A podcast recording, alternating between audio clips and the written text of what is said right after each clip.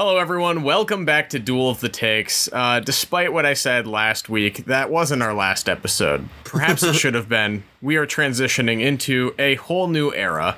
And honestly, um, I, I, don't, I can't think of a better way to start off a new era than with a new panelist, and I can't think of a better panelist than who is now joining the show as another co-host, John Sakula. Woo! Hello, I'm here now. I was here before, but I'm here again. Yes, some of you longtime fans might remember John from the uh, Lego video games bracket, and we've brought John in on another bracket. Today we are covering uh, uh, this is a two-parter. Actually i think this might be our first ever true two-parter as well. So this is this is honestly the dawn of a new era. Mm-hmm. all of the movies that were nominated for best animated feature film the academy the oscars uh, from the years 2002 when the award was introduced until 2009 at the end of the decade. So uh, this is going to be a bloodbath. This might be our, our most just straight out there uh, seeding and uh, I'm excited to yell at each other about animated movies like we're children. Having gone through this bracket a couple times at work today, I am honestly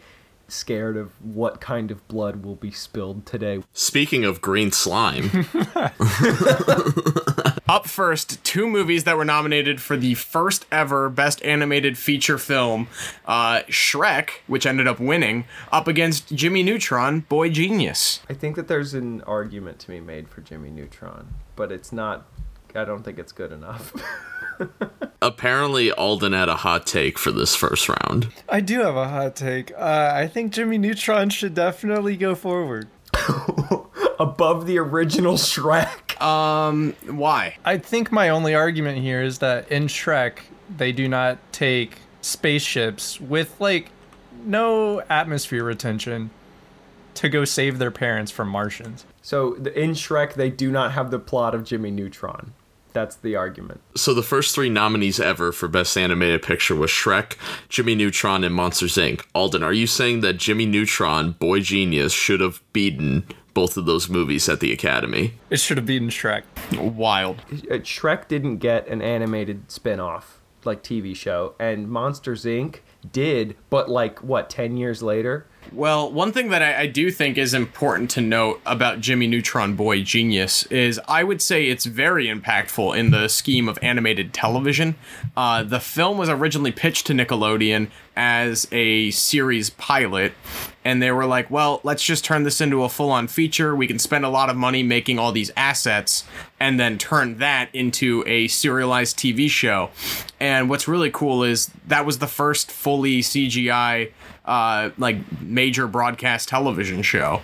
Uh, I think it, it paved the way for the television side of the industry, but I would argue Shrek made a bigger impact on the film industry by finally giving Disney a run for their money in terms of having a uh, animation studio that was willing to put up the funds with someone from Disney, uh, Jeffrey Katzenberg, who uh, really wanted to just poke fun at Disney and made this kind of satire and spoof of of Disney tropes in a movie about an ogre who finds true love. I personally want to lean toward the original Shrek. I think it's the far more impactful movie, but that's not to discredit Jimmy Neutron Boy Genius. Fucking loved that movie as a kid. Killer soundtrack. They're both great. I think that objectively, if you look at these two movies and you want to compare them directly, just as movies without their impact, Shrek is a better film. It's a it's a better movie.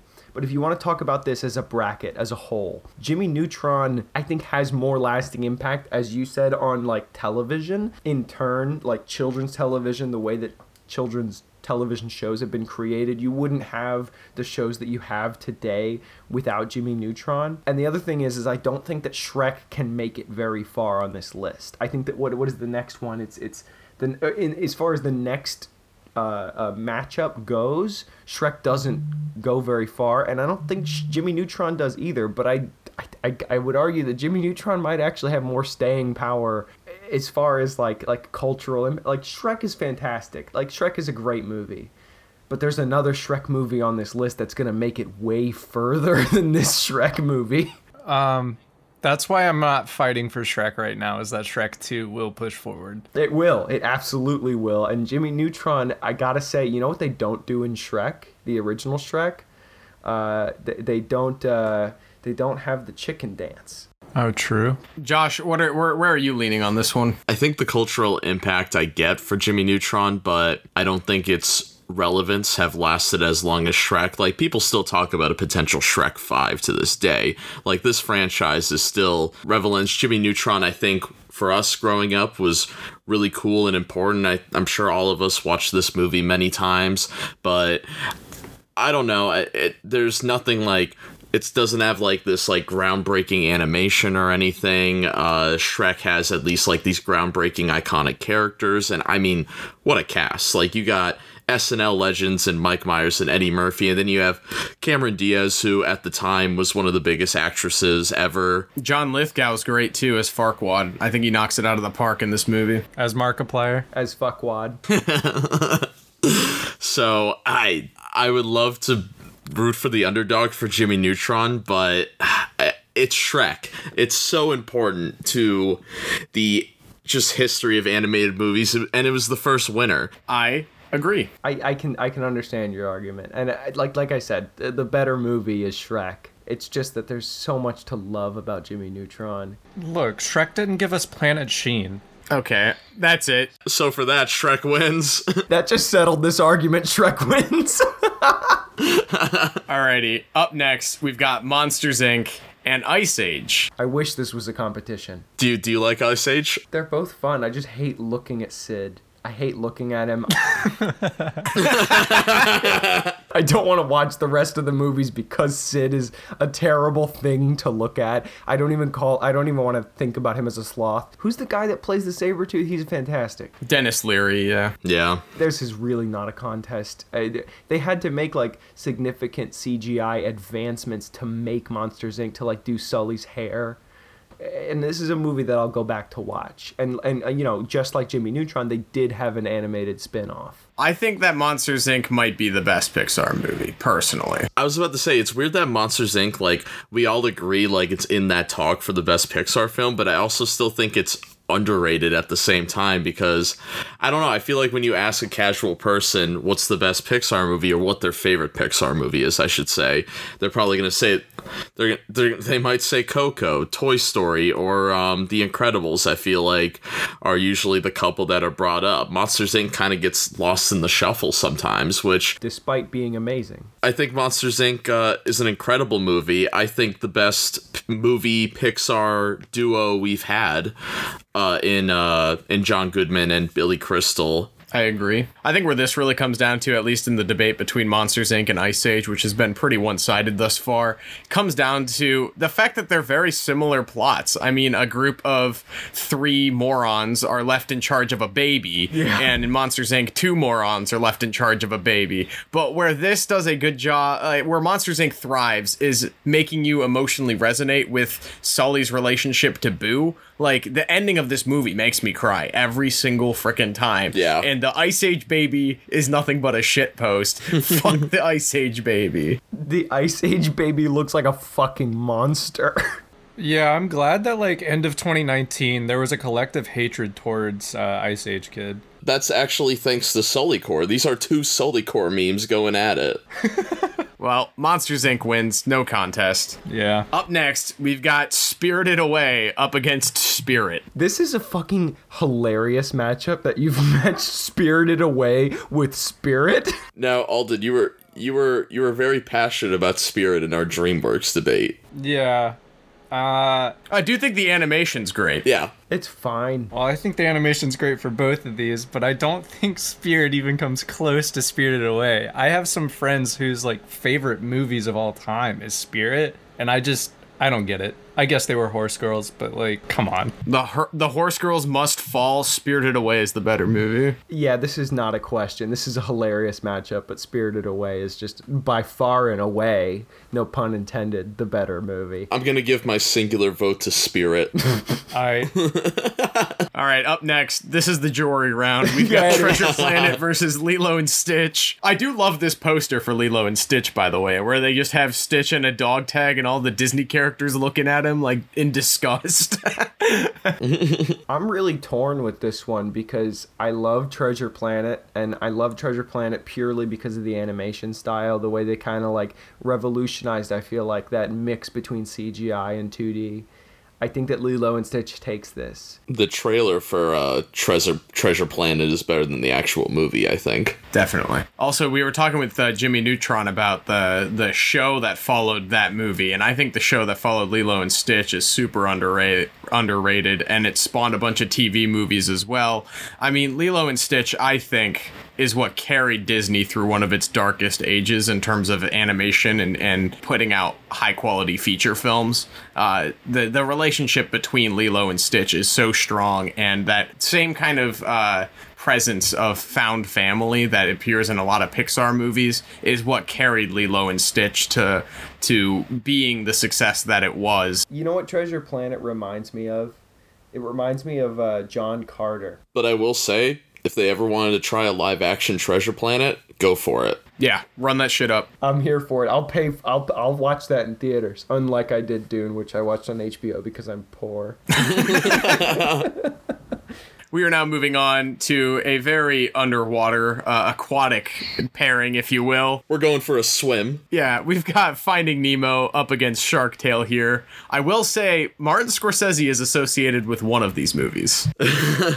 I feel like Nemo's the better movie, but I'm gonna put my chips in Shark Tale's court because a I believe that Nemo is going to lose very soon, anyways. But b I enjoy if I had to pick one of these movies to watch right now, I would rather watch Shark Tale. I enjoy watching Shark Tale, even though it's objectively not as good of a movie. So I'm picking Shark Tale because I, uh, I I love it and I love Will Smith and I love Scorsese. I think Shark Tale is the more fun movie for sure. Both of these movies were way too high on Jory's uh, respected rankings, I remember.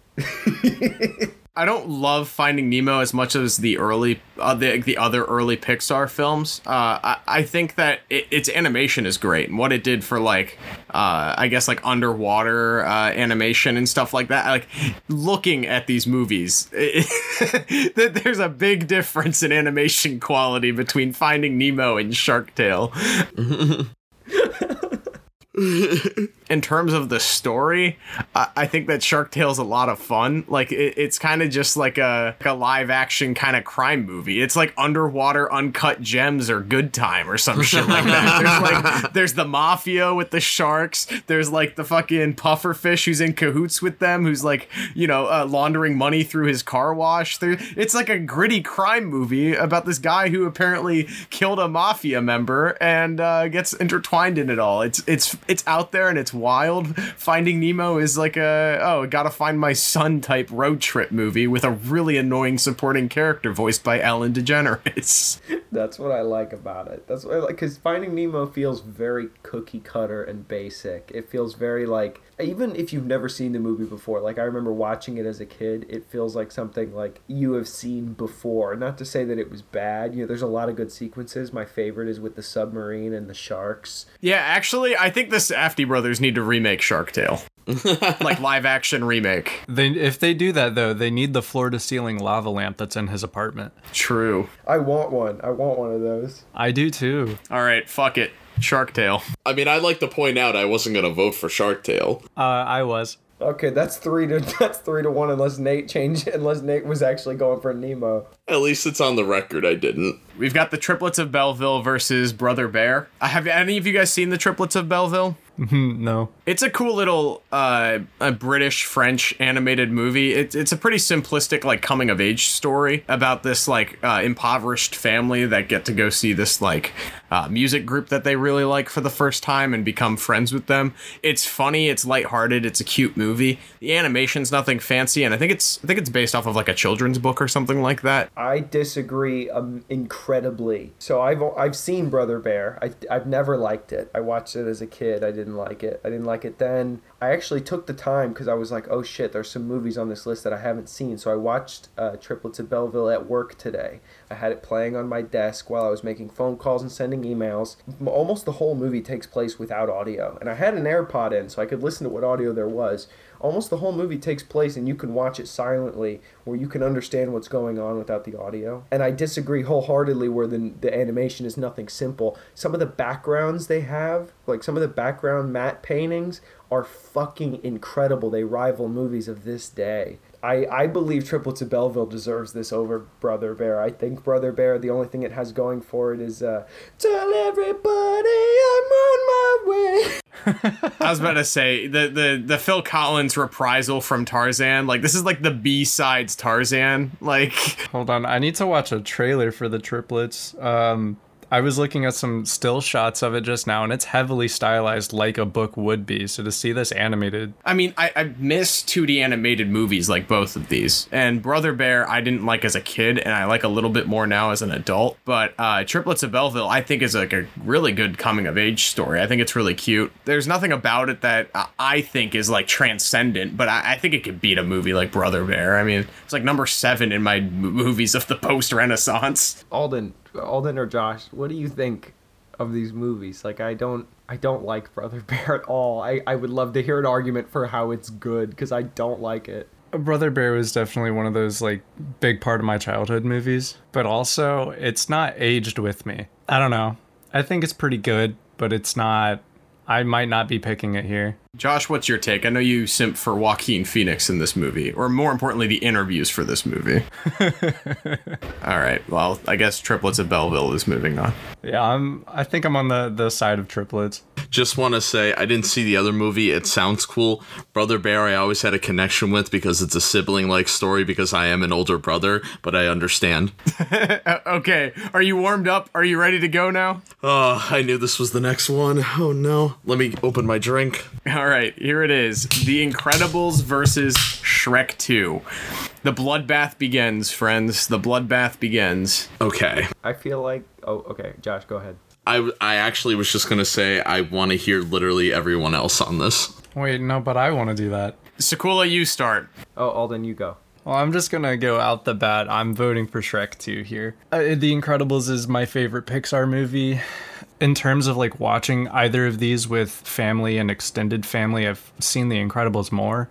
I think the first movie I watched on like an HD TV when those were first happening was The Incredibles. That's a flex. What are the themes of uh, Shrek 2, Alden, that could outweigh the th- the themes of family in The Incredibles? Shrek 2 has a ton of themes of family. What? There's like three different families that Shrek is a part of in this movie. It's about two families merging. I feel like the theming for Shrek 2 is in family, though. I feel like the feeling is like uh, the theming is like acceptance and embracing who you are. That's one of them, yes. But I mean, uh, The Incredibles is a very like cliche family story, even though they're all like supers. Shrek 2 has everyone that he kind of neglected and didn't like showing up at his house and whatever, uh, and watching him on nights getting arrested. It's close, but I think Shrek 2 is the funnier movie. If if I just want to point that out. Oh, definitely. If we're talking about humor, that's the case. Yeah, but I mean, like you've got the you've got Shrek's family of other fairy tale uh, characters, and then you have Fiona's family that he's kind of joining into. Except obviously there's issues there, and I think it's a lot more interesting to follow like the betrayal and then redemption of Fiona's dad. I think for me, what this kind of comes down to is uh, like the the raw entertainment value. For me, I mean, Shrek 2 is probably the one that I would like turn on. But in terms of like what I appreciate about these movies, uh, Shrek 2 is I, I just don't care for the story as much as the first Shrek. I, I think it, it starts to become its own thing and less of a a spoof of fairy tales. And I think that that's I think that that's a good thing. I think that, that that's why Shrek became as popular and as wide known and as culturally impactful as it did. When I look at superhero movies of the early 2000s the two standouts for me are Spider-Man 2 and The Incredibles. And I think that The Incredibles does such a strong job still to this day of standing out stylistically now that we're way oversaturated with superhero movies. I think that the 60s jazz score is fucking incredible. It, it's probably some of the best music ever put in a Pixar film. I think it's great how creative the opening to that movie is. We were, we were talking about opening intros to movies a couple of weeks ago, and this one I think is severely underrated. I, I wholeheartedly agree. Trouble with this is that you're putting one of the best like comedy animated movies of the early 2000s up against the best Fantastic Four movie ever made. I, am I'm, I'm going to put my foot in the Incredibles camp if anybody wants to join me because I, I, I if I had to, if I had both of these in front of me to watch, I would rather watch Incredibles. I've seen it uh, probably the same amount of times as Shrek 2 and I like Shrek 2 for what it is and I would like Shrek 2 to move on. Yeah, if we were talking franchises, I'd pick Shrek over Incredibles in a heartbeat. But if we're talking these isolated movies, it's Incredibles for me. I, I think so. And the problem is with picking Incredibles is that I know that Incredibles is going to lose faster in the long run of this bracket. But the problem is, is that these two movies are seated against each other up front, and and and Incredibles I think beats Shrek two, but Shrek two beats a bunch of other movies that are coming up. Both of these have a great ensemble. They both have an iconic villain. They both have an awesome climax. Honestly, okay, the Shrek 2 climax might be better. I agree. The Shrek 2 climax is better than the Incredibles climax. Once we get to the giant robot in Incredibles, it's great, but we know, I mean, what's going to happen. The Shrek 2 climax, it's like, there's so many things going on that, as Rick McCallum would say, it's so it's so dense. Syndrome is a better villain though than the the fairy godmother. You take that back right now. Uh oh. Uh oh. Syndrome's a better villain. Syndrome in no way even compares to Fairy Godmother. Syndrome was such a good villain that Iron Man 3 stole Syndrome. He's got a point there. I mean, I guess, but that's a Marvel movie. It's just Disney taking another Disney property. It was a lack of effort on their part, not because it was a great villain. It's one of the most popular movie franchises on Earth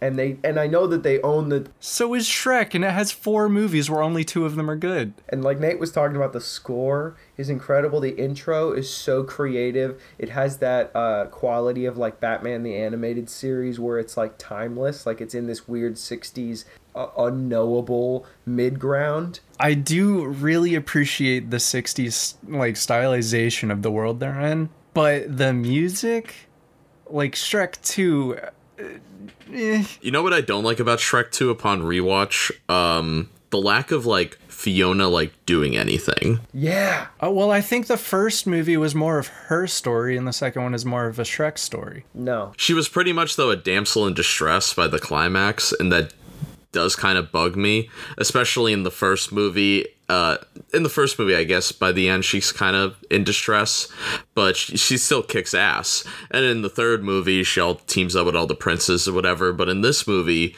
she doesn't really do much. In this movie, she breaks Prince Charming's nose. Yeah, at the very, very end, there's a whole like hour and a half of Fiona just like hanging out in the castle and being sad, I guess. yeah Yeah, well, that's one thing I, I have to give the point to Incredibles for. Every single major character in this movie is a fully fleshed out three dimensional character. Uh, every single member of the family has their own side plot or arc that comes full circle by the end of the movie. You want to talk about a supporting uh like character in the movie that is strong and is an incredibly realistic take on a like on a mother that happens to also be a super uh like a superhero. Like Mrs. Incredible's honestly one of the best Pixar characters in my opinion because we see her at the beginning in the intro when they're doing the documentary like interview things and she's all like strong and independent and because of the fact that this whole superhero band thing happens she's stuck to being this stay-at-home mom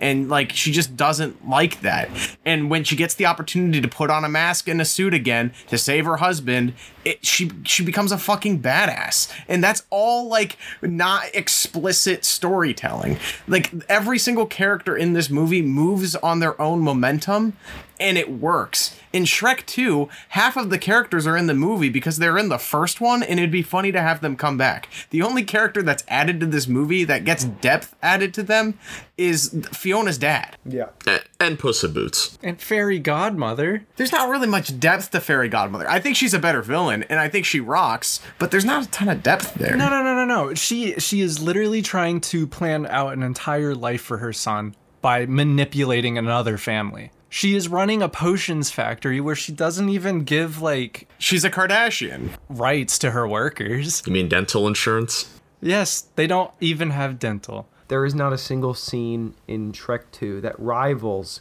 the one in Incredibles when Bob comes home from that burning building scene, which also is fucking incredible. But he comes home from the burning building scene and you have that entire sequence where they're arguing about what it means to like, you know, have superpowers and what it is and it's like they should let Dash compete in sports and they're talking to, and she's like no you're talking about you you're not talking about Dash and they have that whole exchange and they're like okay Violet and Dash come out we know you're there. That nothing in Shrek 2 rivals that scene at all not even close I like the brownie in that scene. the brownie is great the brownie was Yeah, dude, that brownie looks fire. It doesn't necessarily compare, but Shrek's entire issue where he's trying to well, when he then comes up with stealing a potion from Fairy Godmother. that's a good scene Yeah, I feel like his his reflection on himself is not bad at all. Pretty bold of the movie to have the entire third act like not have Shrek look like himself. Right? Yeah. let's let's all be honest human Shrek was pretty hot Yeah, but I think Shrek Shrek is probably better. You think regular Shrek is hotter than human Shrek? Human Shrek looks awkward, dude. Hell yeah. Shrek is love. Shrek is life. All right, but ogre Fiona or human Fiona? Human Fiona, easily. I'm sorry, I'm not attracted to ogres. I can't do it. That's the wrong choice. yeah. I can understand human Shrek, but human Fiona, nah. Human Fiona just looks like any standard like Hollywood actress. I think that's the problem. I think it was pretty bold of Pixar to make the movie Incredibles, uh, because like it, they their character, their human characters in other movies looked like absolute dog shit. the first Toy Story, dude, the characters, the human characters look terrible. They look like the baby from Ice Age. They don't look much better in Finding Nemo, in my opinion. And then Incredibles comes around and they give them this like, ca- like, uh, like caricaturized, uh, uh, like look to them, but the way that the the mouths and the body parts all move, it works like so well, and it's so much different than everything else in the early Pixar camp. Like it, it is a superhero movie, and it feels more like a comic book, and it's not even based off of one. It's all an original IP, and this is what the superhero genre needs more of. It's definitely not Fantastic Four. All right, I'm on Team Incredibles. Same. I'm um, Incredibles all the way. Oh man, I'm Shrek too. Uh, uh, Accidentally in love. does have a really good soundtrack, but the score for Incredibles is also really good. Yes, the score for Incredibles is really good, but the only thing that would be memorable from it is like the main theme.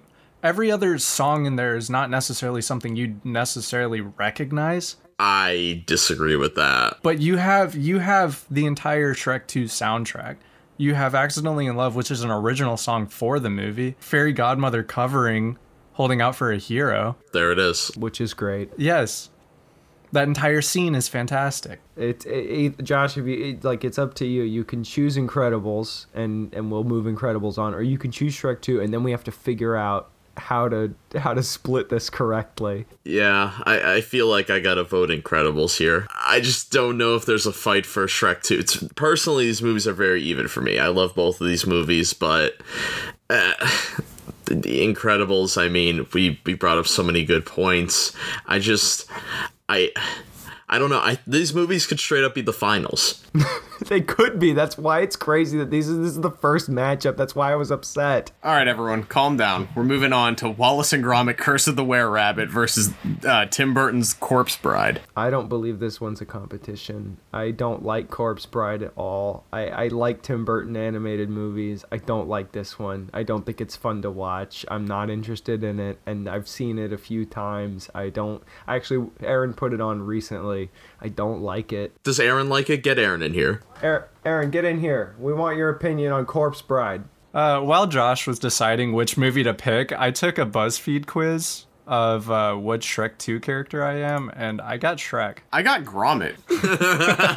Okay, well, I think it depends because if if you're like fucking emo like I am, then obviously Corpse Bride is a win because it's about a dead chick coming back to life and falling in love with like this little twink ass boy.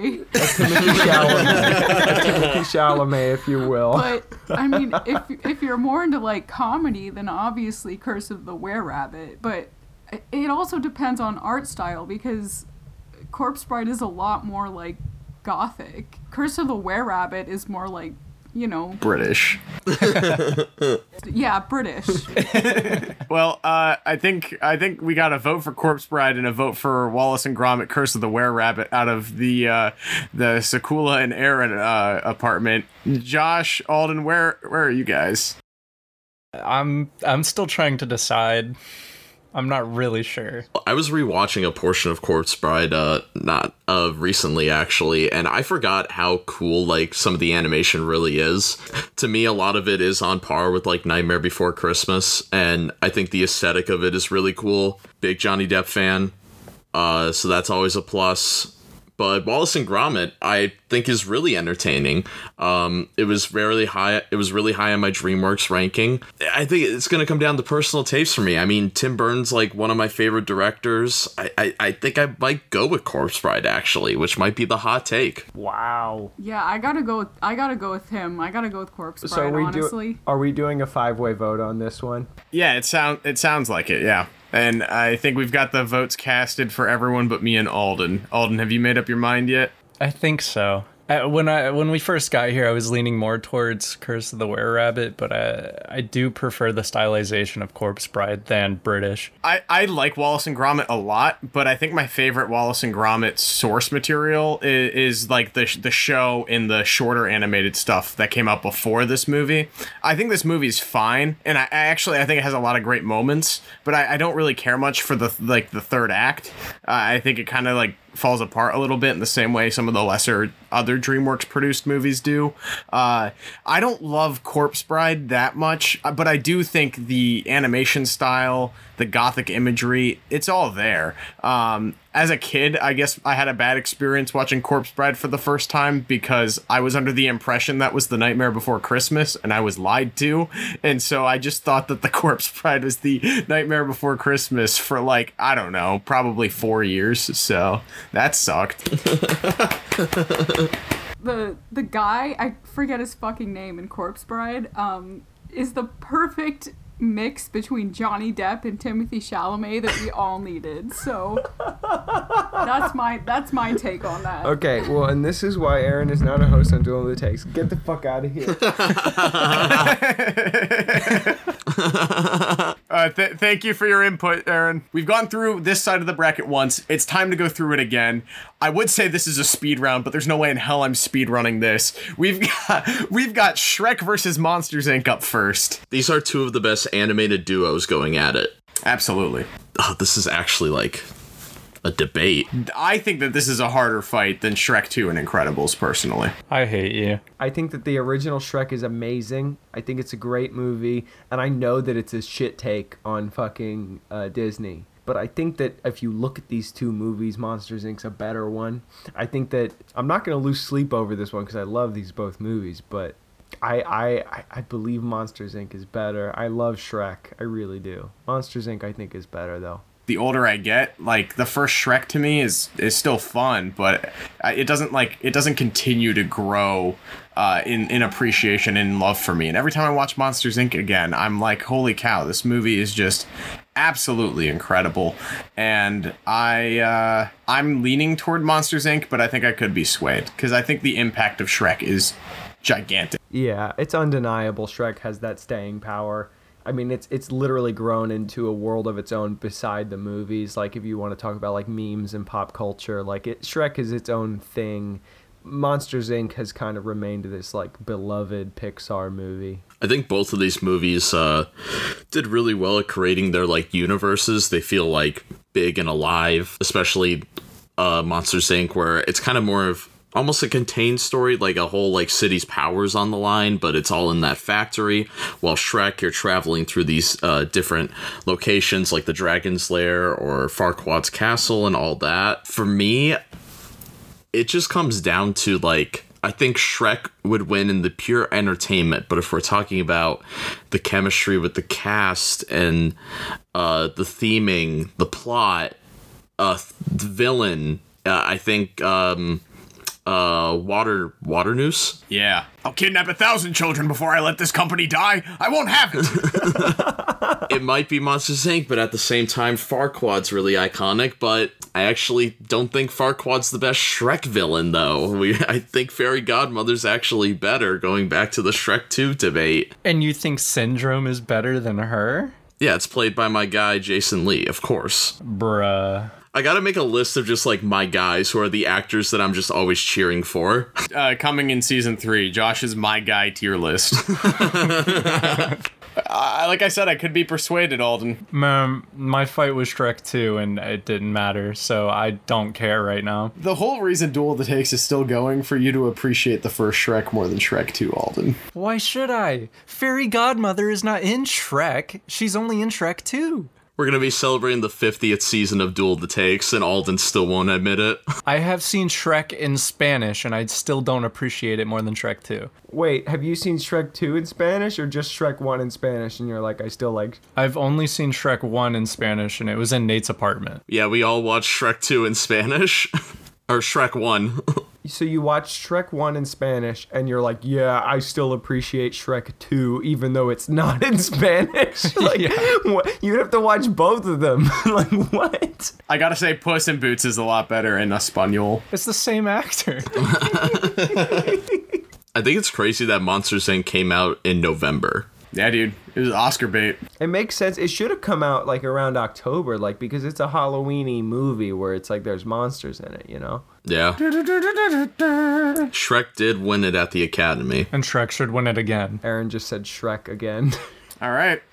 Shrek is love. Spirited Away Oh, no. versus Lilo and Stitch. I don't think this one's a competition. I really think that, like, you know, I love Lilo and Stitch. And, you know, I don't think Spirited Away is even my favorite Ghibli movie, even a little bit. I do like Spirited Away more than I like Lilo and Stitch. And maybe that's a nostalgia thing, because I didn't, I, I love Lilo and Stitch now, but I didn't watch a whole lot of it as, an, as a kid. Uh, My, my, my stance is in Spirited Away, and I'll argue that later if we need to get there, but that's where I'm at. What's your fight here? I was gonna say, I think there's a lot of movies on this list that aim for the same kind of theme that Lilo and Stitch is going for, and I think Lilo and Stitch does it better than most. Um, but I, I don't think there's another movie on this list, at least not one that's coming to my mind, that tackles the themes of death and the afterlife as effectively in a way that's eh, approachable and acceptable for kids, like Spirited Away does. I, I think that the uh, fact that this was such a big hit in the United States and opened the door for other Ghibli movies to uh, get re-released and and why they're still so celebrated. I think a lot of that comes from this movie. And up until earlier this year, Spirited Spirited Away was the most uh, uh, highest grossing movie in Japan. It had like a 20 year long impact of being uh, one of the greatest films in Japanese cinema history. And for that alone, I think Spirited Away can probably topple Lilo and Stitch, which I think is a solid A tier Disney movie. I think that Spirited Away has the bigger uh, cultural and societal impact. But again, it's one of the situations I could be persuaded. I grew up watching Lilo and Stitch the series. That was my Pokemon. It was my Pokemon too. Lilo and Stitch is on my top 20 favorite movies, but I like even just looking at this poster. It's it, the Lilo and Stitch poster is cool and all, but she's standing with her parents. What I like about Lilo and Stitch is uh, we talked about the found, found family theming, but it also has another really good sibling arc with uh, Lilo's older sister, and she's basically taking care of Lilo in that, and that's like a that's like a thing Disney doesn't usually tackle is like siblings taking care of other siblings, like those family situations do happen. Uh, I think it's cool. It takes place in Hawaii, got a really cool setting, and like Nate said before, I branched out into like these TV shows and TV movies, the creativity they have put into these alien creatures, and that poster alone, they had so much confidence in the Stitch character to have him be there with the likes of the Genie, Beauty and the Beast, uh, and all the rest of the Disney legends there. And now, like when you go to like the Disney parks and that, it, you're gonna see Stitch as much as you see like Mickey Mouse. Uh, Stitch has become iconic. I've seen a lot of Stitch tattoos. Same, same.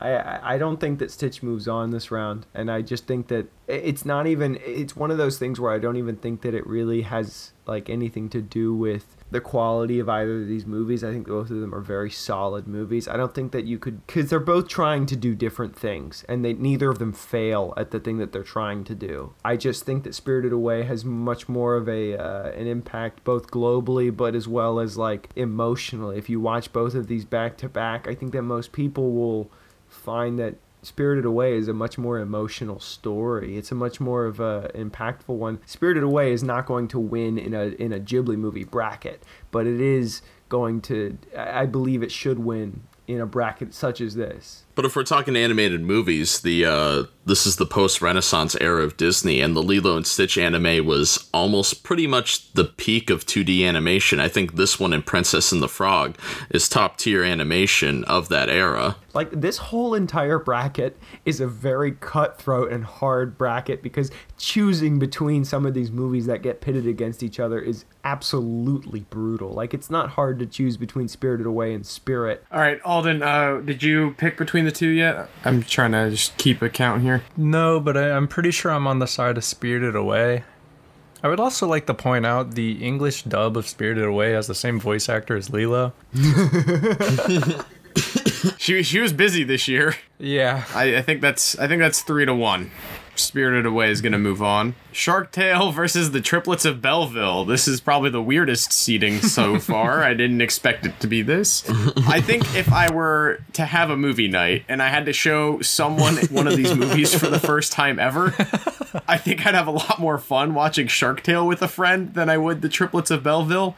But I do think I do think that uh, from an artistic standpoint, the Triplets of Belleville uh, uh, accomplishes a lot more, and uh, Shark Tale's just a little bit more fun. We're talking about early 2000s childhood favorites, animated movies, and I did not watch the Triplets of Belleville as a child. in the context of best animated picture nominations okay i think that eh, because i watched triplets of belleville today okay for the first time. I've watched shark tale many times. I think that shark tale should move on i don't think that shark tale's gonna get any further than the next round No, I, I think I think you're right. I think I think that was a good take. I, I think Shark Tale should move on. It's totally consistent with the rest of this bracket. If it was up to me, it'd be Finding Nemo versus Brother Bear right now. that wouldn't be a competition though finding nemo destroys brother bear All right, which one of these movies is beating Shark Tale next round? incredibles The Incredibles. Sorry, Corpse Bride. I would I would need I would need Aaron to give me like a million dollar pitch. do you, do you want that because we can go back for that No, we're good. Shrek versus Spirited Away. This is this is for the final four. This is for this is tough this is very tough I'm just gonna say it outright. Shrek is my favorite DreamWorks movie, or at least one of my favorite DreamWorks movies. Uh, Spirited Away is top three or four Ghibli movies for me, and for that alone, again, you can't stop Shrek. The cultural relevancy and impact of this movie in not only American but foreign box offices is incredible. Spirited Away was a cool breakout, but I feel like its relevancy now, 20 something years removed, isn't as strong as that of Shrek's. And in terms of entertainment value, I don't know a single person that wouldn't sit through Shrek. It's 90 minutes, it's full of laughs, great voice acting. Can say in terms of dubs, the Spanish dub for Shrek is pretty good. It's fuego. I think that Shrek should move on. I love Spirited Away. I really do. But it's you said it was in your top five. It's in my like top eight. Um, it's as far as like uh, Ghibli movies.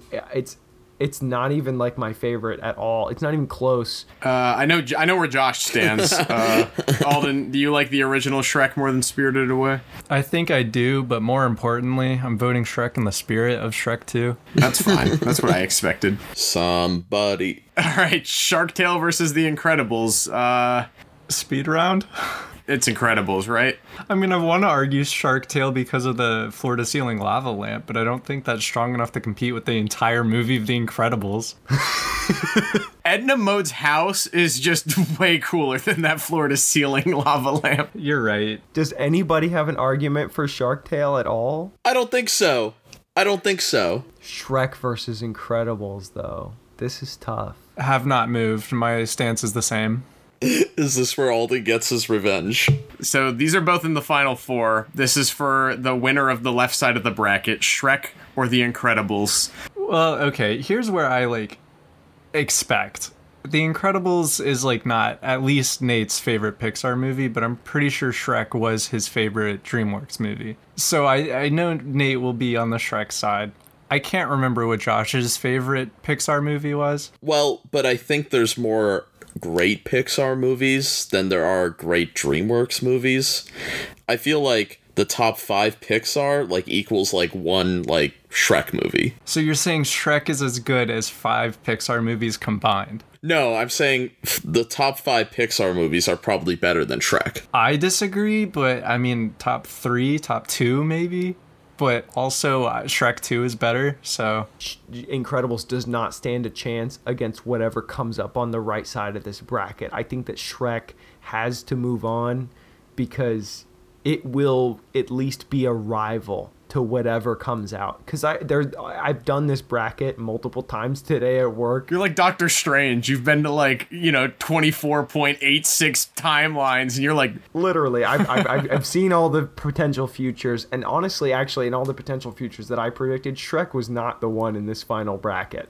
But it was close. I, I think that comparing these two movies, I would pick Incredibles. But c- if, if I'm talking about what should contend against the rest of this bracket, I don't think that Incredibles holds a candle. here's where I kind of stand on this debate. I think that uh, The Incredibles is uh, masterfully made in its in its presentation and in its uh, in its characters and all of that is is very very rich. I, I love the opening with like the the interview and like that documentary type of feel, and then there's there's story uh, beats and transitions that are presented in in different styles. Even the credits of this movie have a different animation style that's absolutely uh, beautiful and breathtaking with its minimalist design. And I think that if I was going based off of the quality of movie alone, I think Incredibles is the better movie. But Shrek is a film that completely thrives off of its simplicity. And I think it's the reason why I kind of want to go with Shrek here over The Incredibles is because of how much of an impact it made in the landscape of the rest of these movies, being the first animated feature W and that not being Disney. That whole category was created because Beauty and the Beast was nominated for Best Picture. It took eight years of Academy voting to finally put it into place, but it was set up for Monsters Inc. to be the big W of, of that that year, and Shrek being the ultimate upsetter. It, it it absolutely provided a challenge to Pixar, and I don't think Pixar would have pushed themselves as hard as they did creatively to make a movie like The Incredibles if it weren't for Shrek and it weren't for DreamWorks committing so hard to this new format. For me, it's Shrek here. That's a good ass take, honestly. That that you're saying that Incredibles was caused by Shrek, basically. That's a that's a good ass take. To some capacity. Uh, I would also like to point out that Shrek had a green VHS tape when Incredibles just had a normal, boring VHS tape. Yeah, Rugrats in Paris had an orange one, and that shit slapped. Dude, that's what I'm saying. With $30 million extra added onto a budget, you'd think The Incredibles could have a red VH- VHS tape or something. I'm actually leaning towards Incredibles because so we talked about all through this bracket of the different themes of some of these movies have, right? And there's we've talked about sibling themes or relationships like Shrek and Fiona and Shrek and Donkey. Incredibles has like five different like themes about family and they all work. Or they have a theme of maybe syndrome is almost like a found fam a potential found family theming like Lilo and Stitch, but it's a failed found family. He sees Mr. Incredible as probably kind of like a father figure, somebody looks up to and he gets shut down. It's kind of the whole don't meet your heroes type theming and I, it all just works. Even the tiniest things. We have one scene with Frozone and his wife and we don't even see and it's iconic. Yeah, and like we mentioned before, the timeless uh, aesthetic of this movie that it kind of takes place in the 60s, but it could kind of take place whenever. Um, the way Mr. Incredibles is like feeling nostalgic, wants to relive the good old days, and the the whole overarching theme of that of superheroes being banned right off the bat, like the first act of this movie, you're just like, where where do we go from here? The movie starts out like, oh, this might be the whole movie, and then they hit you with that turn. Like if you didn't see a trailer for this movie, you think the movie's just about like Mr. Incredible and Elastigirl. The Incredibles does what Captain America: Civil War tried to do, and pretty much had a bro moment about it. That where Captain America: Civil War had like one scene about, it, and the Incredibles, the whole the whole superhero ban like there you saw all the effects of it where in the MCU you saw the the bare minimum effects of it and the Incredibles did all of that in one movie. It's pretty phenomenal. All right, counterpoint. Uh, there was a fairy tale character ban, and you definitely saw the effects of that. That is what kicked off the entire story of Shrek. I'm I'm being close to being swayed to Incredibles, honestly. Like I I, was full in Shrek camp, but that was a great argument. I fully acknowledge that that Incredibles has the better, um, the better characters and perhaps even the better story and setting. And like I said, my, my whole opinion on Shrek is how much it thrives on simplicity. Exactly. These early Pixar movies felt the need to up themselves over and over and over again in some capacity or another, and I think that The Incredibles is a a byproduct of that formula. And I also think selecting Brad Bird as the director was a fantastic fucking choice after the runaway success and cult following that The Iron Giant has. But I do think uh, being this satire of of the Disney machine that produced movies like The Incredibles, Shrek is biting. Shrek is uh, incredibly uh, effective and also extremely marketable. I mean, like even today, if I were to go into the Dollar General at the end of my street, there's still fucking Shrek birthday party balloons for kids' birthdays. I think I'd be, I'd ha- think I'd have a harder time finding an Incredibles one, and a movie in this franchise came out fucking three or four years ago. Afraid, I'm afraid to bring up the sequel, but the anticipation of the sequel, the fact that it was over a decade later, and we all were still excited. Nate, we went opening night, and why did we do that? The effect of what the original movie lasted for us. I nearly died to see the follow up to The Incredibles. like Shrek 5 would probably be such a meme movie for us, but the Shrek Shrek has been so a- oversaturated. Would we actually care like quality wise? Would we actually give a shit or are we just going for the meme at this point? I don't I don't think it's for the meme. I think Incredibles 2 was just as disappointing as Shrek 3, so I, I think they're on an even playing field for me. I disagree. Yeah, I don't know about that. That's uh Bruh, you literally hate Ogre Fiona. if you rewatch if you rewatch Shrek 3 and then watch Incredibles 2 right after, there's a big gap in quality, I'm sure. Yeah, I think there's I think there's two scenes in particular that t- tie into the Incredibles stylization that make it the stronger movie for me.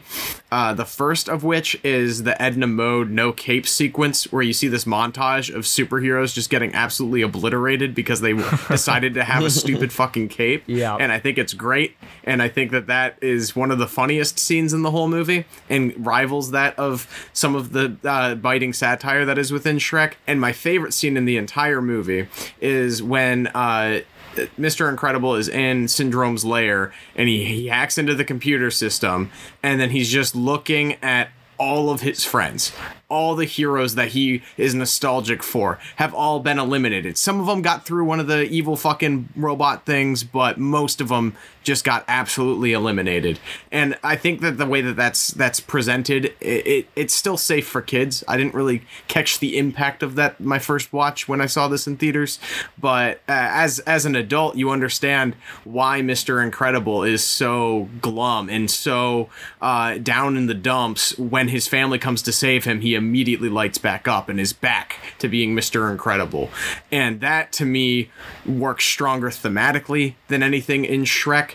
Uh, I, I do think Shrek coming to terms with his identity and being okay with who he is is awesome. I also think that, that the better part of that movie is in Fiona doing the same. But yeah, I mean, I think that Incredibles is the better movie. I just think that Shrek uh, did more for the industry and really pushed Pixar to become what they became. It's staying power wise, Shrek should win this.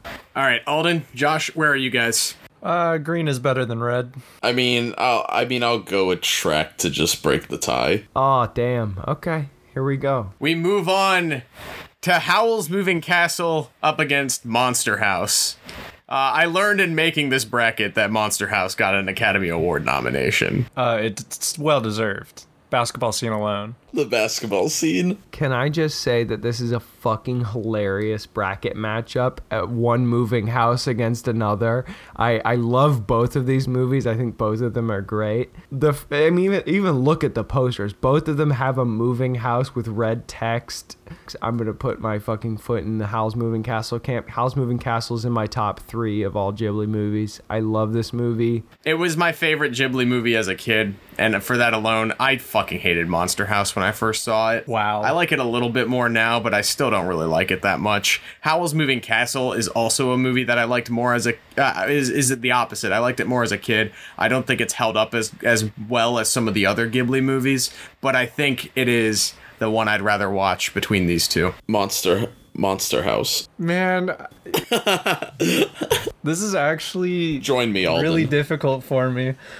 I I love Monster House and its absurdity. I love the fact that um, Maggie Gyllenhaal's in it. Uh, fucking Steve Buscemi too. Oh, and uh, Mitchell Musso as well as Dan Harmon creating it. I don't know. I'm kind of comparing the basketball scene alone to the entirety of Howl's Moving Castle. So I, I think I have to go with Howl's. What's weird about Monster House is it could only be made like in that era. It was this was like the awkward transition point between 2D and 3D, and it really shows in Monster House. Jason Lee's in this? Yes. I think he's the pizza guy. Oh, Nick Cannon was the cop that got eaten. so was Kevin James. Yeah, the cast is stacked. Yeah, my vote's for Monster House. So we have two votes for Monster House. Am I right? Yep. Yeah, Josh and Alden and you and me are on Team Howl. Uh, I rewatched Monster House about a week ago with Nick and John because it was spooky enough for Halloween, I guess. And uh, eh, I don't know. What's what's your favorite element of Howl's Moving Castle? Because what I really liked about it as a kid was just the visuals and like the the, the kineticness to it. I don't really like Howl as a character now. Yeah. Uh, I like his like whimsical nature and things, but he's kind of like kind of a dick, kind of an edge lord, and doesn't really learn from his ways by the end of the movie, which is weird because most of these other movies, the main character or one of the major supporting characters, like learns a lesson from their mistakes, and uh, in this, he just feels like a whimsical douchebag, and that's that's it. Yeah, that's pretty much my problem with it. Like, I still love the movie and all, but it just felt wrong. The characters didn't feel like they were having real reactions to any of the situations. Howl as as an example because you said you don't feel like he grew as a character. I disagree. I think he grew as a character. I think you have Sophie who first of all is going through all of this trouble. She turns into an old woman and she has to deal with that. And she actually deals with it really well. And Howl is this angsty dumbass piece of shit little bitch who cannot deal with the situation he's in and and and and you know, he has a fucking tantrum. He throws slime all over the floor because he's losing his mind because Sophie decided to clean his bathroom. All right, for the sake of brevity, I, I don't know. Monster House might be the more iconic movie for our generation. No, no, let me finish. Let me, okay, if we're gonna All right, all right, continue dueling of the take. fin- if we're gonna pick Howl's Moving Castle, that's fine. I'm not gonna lose sleep over it, but I prefer the other movie. And so let me just finish really quick. Yeah, you got this. Learn shit. You have the antagonist learning something. The antagonist Yeah. learns that kids aren't bad, but that doesn't change anything about our main characters who are just like, whoa, this house is fucking spooky. I think the the slow reveal of what the monster house actually is, I think, is done really well. At least for like when I first watched it when I was a kid. Like I'm sure it's predictable now, but but back then, like it it was cool. It was a cool reveal. I agree. I agree. That was a cool reveal. I, I did enjoy. I've enjoyed watching both of these movies. And Nate said he was. I think it was Nate. You said you were scared of watching Monster House when you were a kid. Nah, I just didn't care for it. Like I it, it was like spooky and like I got the environment, but like it just didn't like it just didn't land for me. I think it was more of the art style than it was the movie itself. Like it just it was like this awkward, uncanny, somewhat realistic looking, but also like totally cartoony. It just always rubbed me the wrong way. Like I, I didn't didn't like it as a kid. I saw it in theaters and stuff and I don't know. It was spooky, but it wasn't like t- traumatizing or anything. That's fair. That's totally fair. I mean, just from a visual standpoint, I think the animation Howl's Moving Castle is borderline breathtaking in certain scenes. Whereas fucking Monster House, I guess, yeah, there's the basketball scene, but the rest of that movie is fucking ugly. Yeah, no, I agree with you. I feel like that is a common thing with Ghibli movies where it's an art piece over everything else. That's fair. Where, where, so where do we all sit on this? Let's just let's just be clear. I'm in I'm in Howl's Moving Castle's camp. I think that it's an incredible film. Like I get that and I appreciate that, but we already or we already had a uh, Billy Crystal movie lose. Is is Monster House a Billy Crystal movie? No, Howl's Moving Castle is. No, but I mean it's funny if I say it is because am I gonna say Christian Bale? Howl has like seven lines. Hal has way more lines. Have you watched fucking Howl's Moving Castle recently? He has a lot of lines, and he's Like two years ago, yeah. No, the English dub of Howl's Moving Castle is really good. She says she's not going to interfere, but she does have to leave the house because she's being too stressed out by the fact that Howl's Moving Castle might lose to this. Might lose to Monster House, yeah. She she's like the Eternals. She won't interfere. I don't know. I have much more love for Howl's Moving Castle than I do Monster House. I'm in Howl's Moving Castle. Yep, same. Uh, yeah. My vote's for Monster House. All right, we got Happy Feet versus Surfs Up, a major ocean picture. No, I'm sorry, George Miller, but Surf's Up is so much better than whatever you did in Happy Feet. I'm not sorry, George Miller. You're a bit of a hack. I read that Justice League script, so I'm voting for Surfs Up. Surf's Up is actually good.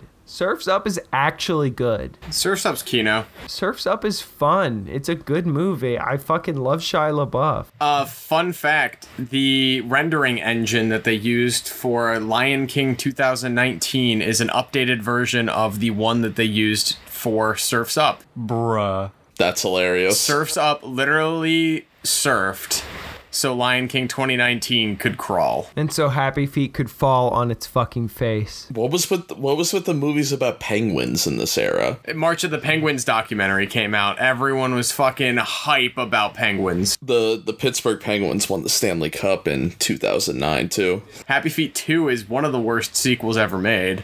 Um, Surfs Up is great. Surfs Up 2 is made by the WWE for some reason.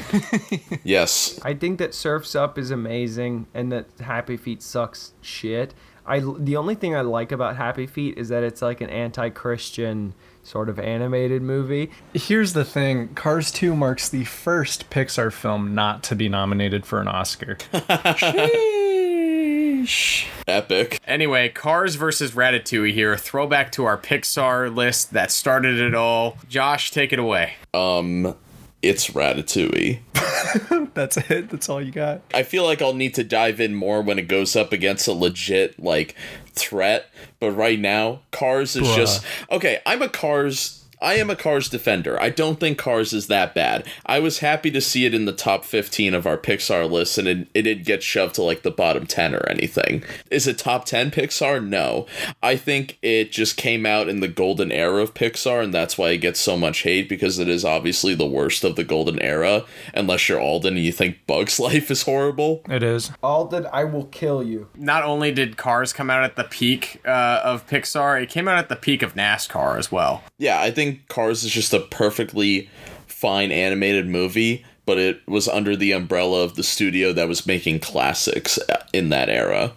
If it came out like now, it probably we probably would have just said that was pretty good and moved on. I think that the only reason Cars has had like the longevity that it has is because it was a Pixar movie. Toys Toys 2. No, if Cars came out as as a as a DreamWorks movie, it would not even be close. It wouldn't even like we wouldn't even be comparing it to Ratatouille. They tried with Turbo. And Turbo sucked dog shit. Turbo wasn't that bad. It's a it's a mess. Anyway, yeah, Ratatouille here. I, I mean, I like Cars a lot. Um, I think it's actually it's, it's an all right movie, but Ratatouille at least tries to achieve something um, like more cinematic, and I feel like Cars was really just made to sell toys. Yeah. No, Ratatouille's a genuinely good movie. Cars is a mess. Yeah, I have some Cars slander that I'd like to say. I, I watched a lot of like behind the scenes things that came on the DVD or whatever. Uh, None of it really was interesting. I feel like the engine swap idea that they had that was pretty nightmarish was a better plan than just hooking a trailer up to a race car to get him to repave a road. Uh, and uh, the car designs that they came up with, like some are completely original, some are just straight ripoffs. I don't know. It just it feels like it was underdeveloped for a Pixar movie. Yeah, because they, they, I feel like they developed the setting pretty well. Yeah, Radiator Springs is cool. And I, that's actually my favorite scene in the movie is when they're going through the montage of like what that town used to be and what Route Yeah. 66 used to be. Like that's the part of the movie that really like tonally resonates for me um, because that's kind of the story of America now, where like old school Americana is just dead and dying if it's not dead already. So are you saying Nate you want you want to make America great again? No, I, I think it's important to let the past die, but I do think that there's there's a different take on nostalgia presented in Cars than there are in other Pixar movies that have a similar theme or at least a similar hook, a similar premise. But a- at the end of the day, Cars is just an animated remake of Doc Hollywood starring Michael J. Fox. So what Nate is saying is, uh, kill uh, is uh, let the past die, kill it if you have to. Um, up next, we've got WALL-E versus another, uh, uh, I guess, like sleeper pick, Persepolis. Um, anyone catch this one in in uh, research? I know I made this bracket kind of last minute. The poster looks cool. It's uh, really neat. It's actually a adaptation of someone's memoir. Uh, I believe it was Iran. It's a coming of age story based off of an actual um, autobiographical graphic novel um, made about uh, this kind of uh, Iranian Austrian conflict and uh, this character moving from one uh, moving from Iran to Austria, and it, it's a really unique film. And its art style matches the graphic novel almost perfectly. So who's who's all seen this movie? I've seen it once, but that was back when it was like nominated, or at least when I was trying to catch up on things that were nominated in the past. Love WALL-E, at least the first 40 minutes of it, and then it just rips off 2001 and sucks. I think the first 40 minutes of WALL-E are some of the best work Pixar's ever done. It's all visual and uh, like soundtrack and, and sound design. There's no dialogue until like, even as a kid could follow it and enjoyed it. It reminded me of like silent era movies in a way. Everything after that is just kind of like almost DreamWorksy. It feels like it, it wants to have this message about environment protection and feels like Al Gore finished the script for someone. It, it, it just it, it feels like a second tier, third tier maybe Pixar movie. But again, this the start of this movie is so fucking strong that I, I think WALL-E should just move on. I Persepolis is a great film, but it's it's not for everyone, and it feels really weird being on this list. Granted, a lot of these are ones that we grew up watching. Uh, so I didn't watch the whole movie, but like I said, I was looking at this bracket while I was at work. Oh, um, I was just watching the trailer to Persepolis. You know that's fine. I was gonna wa- I was gonna vote for Persepolis, but that's fine. Um, I, I, I I think I was too. I watched like the first half, but before I watched the first half, I watched uh, like a video essay about Persepolis and about the Iranian conflict and about what that was about. And I and, and I watched the trailer for Persepolis. I I- if I and you know I love WALL-E. I love WALL-E for all the reasons that uh, that Nate said. You know what? It's Persepolis. I would I would I would pick it just because I I love the concept and I actually I like the animation of Persepolis way more. Love the animation. Yeah, I I just watched the trailer and I really like that animation style. She's like she's marching around the living room saying revolution. She gets in trouble for wearing a Michael Jackson like button on her jacket. The jacket that says punk's not dead. I I like honestly like I, just based on what I've seen of Persepolis, I like it more. It's definitely the more important movie, and it's the one that deserves whatever nod we can give it to becoming relevant or rewatched or viewed by more people.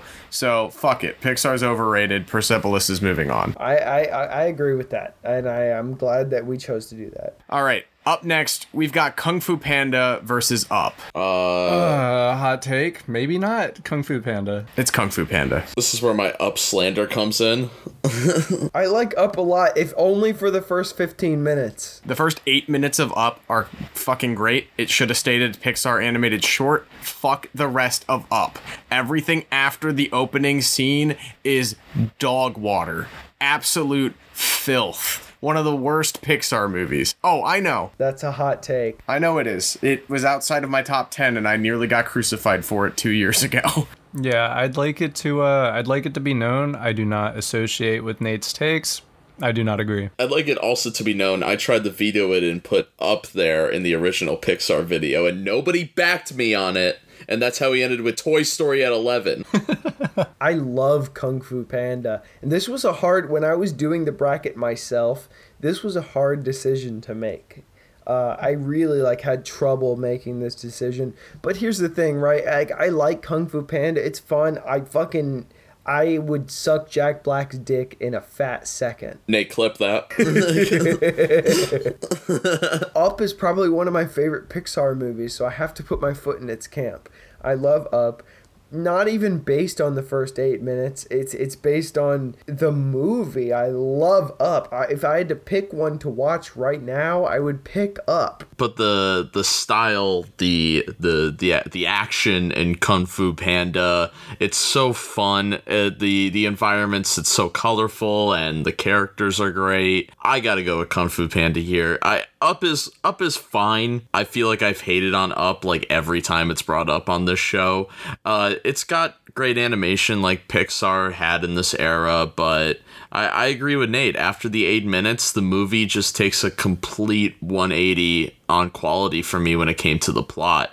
I think the char- some of the characters are fine, but overall, I by the end of the movie, I just don't care. So okay, Alden, it's up to you. Where you stand? No, I'm I'm definitely Kung Fu Panda. Um I I think this might have been my um first exposure to Seth Rogen. And I hate that fact about the movie. Damn. Wait, who does Seth Rogen play in the movie? He's Mantis. Oh. Holy shit. You were voting for Kung Fu Panda and you didn't know? Mantis and Crane is a duo, right? Yeah. It's Seth Rogen and David Cross. I knew that David Cross was Crane. The cast in Kung Fu Panda is fucking insane. Doesn't uh It is literally insane. Who plays fucking uh, Tigress? Angelina Jolie. Right, right after Shark Tale. No, you got you got Lucy Liu as Viper. You have Angelina Jolie as Tigress. You have Jackie Chan as Monkey. You have Dustin Hoffman as Shifu. Who plays uh Oogway or whatever, the turtle that dies? His death scene is fucking Kino. Yes, um, that's uh, that's Randall Duk Kim. Dude, the score in that scene gives me fucking goosebumps. It is so fucking good.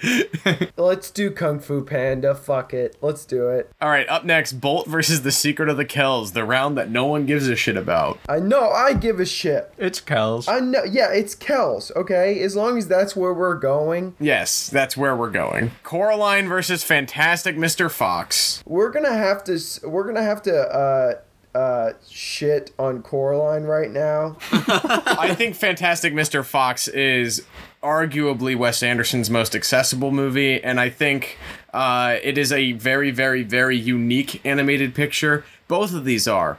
I think Coraline is Henry Selick's best animated work.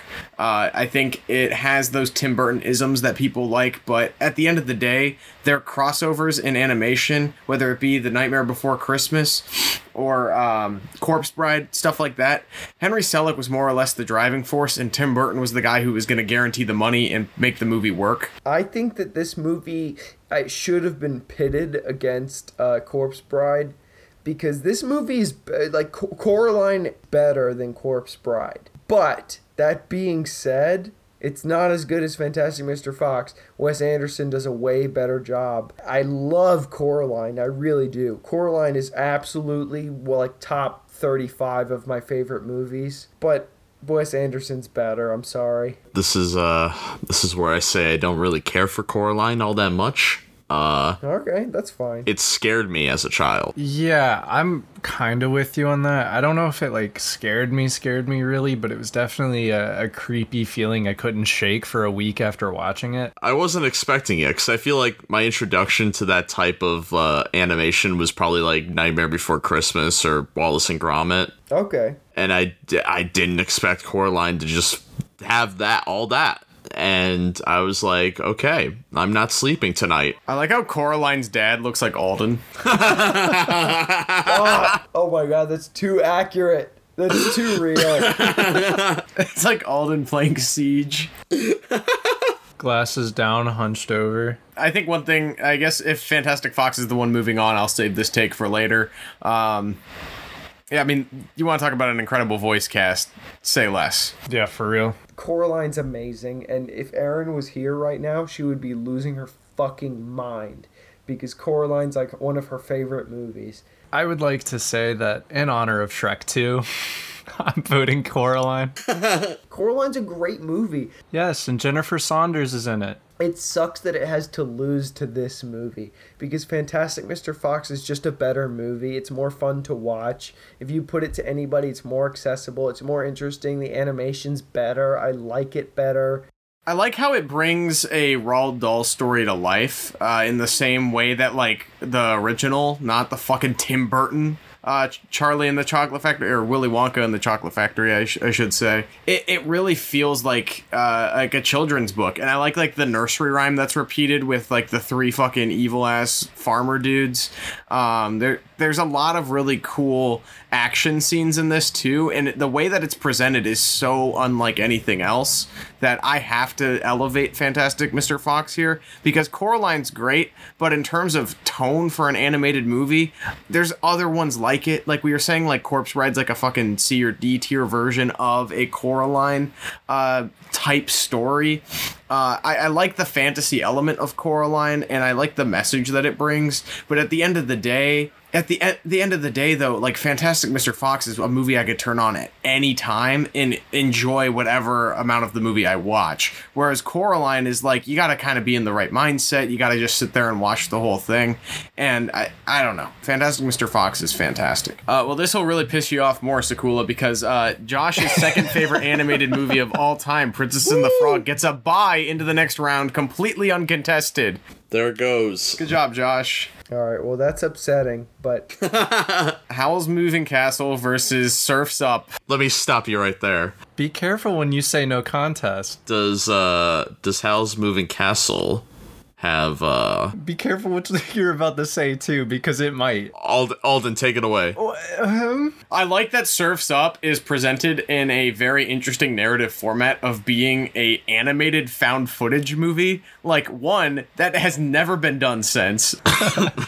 it, it's so fucking weird and unique, uh, and it's a product of its time in like a really good way. Where it's like this is right before the big found footage horror boom. I mean, we had Blair Witch Project and the first Paranormal Activity at this point, but we didn't have this this like This was pre Chronicle. Yes, it was pre found footage like takeoff, and for whatever reason, the animators behind this movie were just like, yeah, this would be a fun way to present a children's movie about a surfboard competition. There's fun like characters in it. It's lighthearted. I think to this day it, it holds up better than a lot of other kids movies of that era. I think the animation's good for what it is.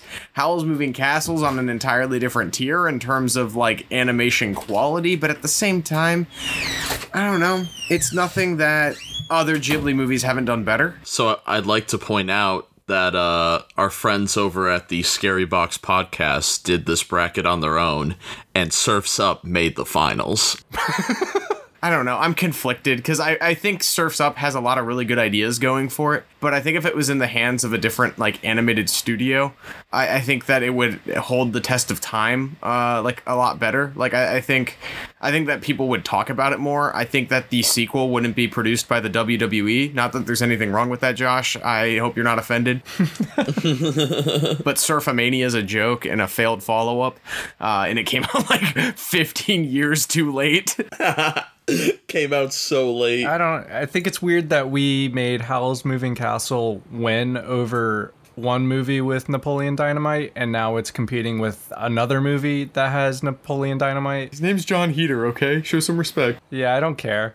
Alden is ruthless this episode. Ruthless Alden, which one are you picking? Look, if Surf's Up moves on, I will literally hunt down and kill all three of you. Uh, I'll share my location. Actually, you have my location. Yeah, you have all of our locations. I will hunt you down and slit your throat if Surf's Up moves out.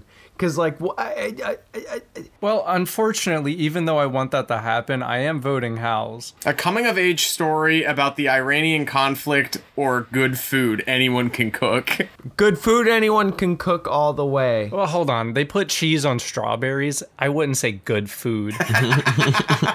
Have you ever tried cheese on strawberries? no, and I refuse to. Okay, well, that's your problem, but you're wrong. Wait, wait, wait, wait, wait, wait, wait, wait. Alden, you just had strawberry cream cheese last time we saw each other. Oh! Ooh, but it wasn't cream cheese. It was a yellow cheese. It was literally cheddar. Yeah, that's what they, that's what it was in Ratatouille. That's what I'm saying. That is disgusting. but you ate it. It was gross, so you said you tried it and it was gross. No, I said I hadn't tried it and thinking of cheddar on a strawberry. I have never had that. We're not no, but but he just said you you had tried strawberry cream cheese and you said it was good. yes, I have eaten strawberry tre- cream cheese. Okay, and that, that. was good? Yes or no? Yeah, it was fine. So you haven't actually tried yellow cheese and strawberry, so how can you say it's gross? Okay, well, how about this? I've had ratatouille and it is fine. It's not amazing. I have no d- nostalgia attached to it like Ego does. Yeah, but Ego had it as a child. You have not. No, I did. I did. I had it as a child, but I didn't have a weird memory attached to it like he did. So it wasn't like, oh, this is incredible. And that's the reason why Ratatouille isn't as good as Persepolis. When Ego bites into the food, that's Alden has the same effect when he presses play on the Shrek 2 DVD. Every single time. I go back to that theater. All right, well, too bad. Shrek 2 is already lost, so move on. I won't move on. Rat, rat, but Ratatouille is moving on. I think we're at a split vote. What? But Ratatouille holds the test of time. I've seen it many, many times. I, I'm, I'm, I'm down. I'm absolutely ecstatic to hear another argument for Persepolis because I'm sure that Persepolis is a great movie. But I haven't seen the whole thing, so I have to put my my foot in Ratatouille because I've seen it many times and I love that movie. I haven't seen it at all. I'm just trying to piss off Josh. I think Persepolis is uh, a really great movie, but it's a lot um, smaller scale. It's, I mean, sure, it's about a, a, real life conflict, but it's more about a person growing up in that real life conflict.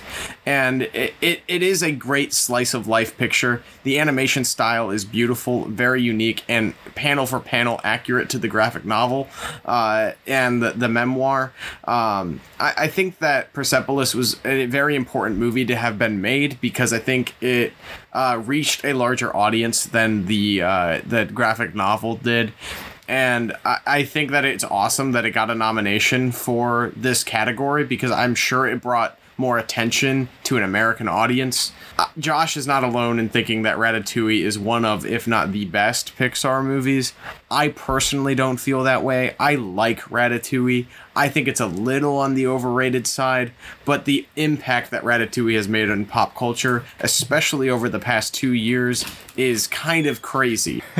TikTok musical. I was just gonna say, I think in a way, uh, Ratatouille was a bit of a risk. Imagine like you're in a meeting with Brad Bird, and they're like, "All right, Brad Bird, you just did Incredibles. What's the next big Pixar movie?" And he's like, "I'm gonna do a rat that cooks, and it's gonna be fucking phenomenal."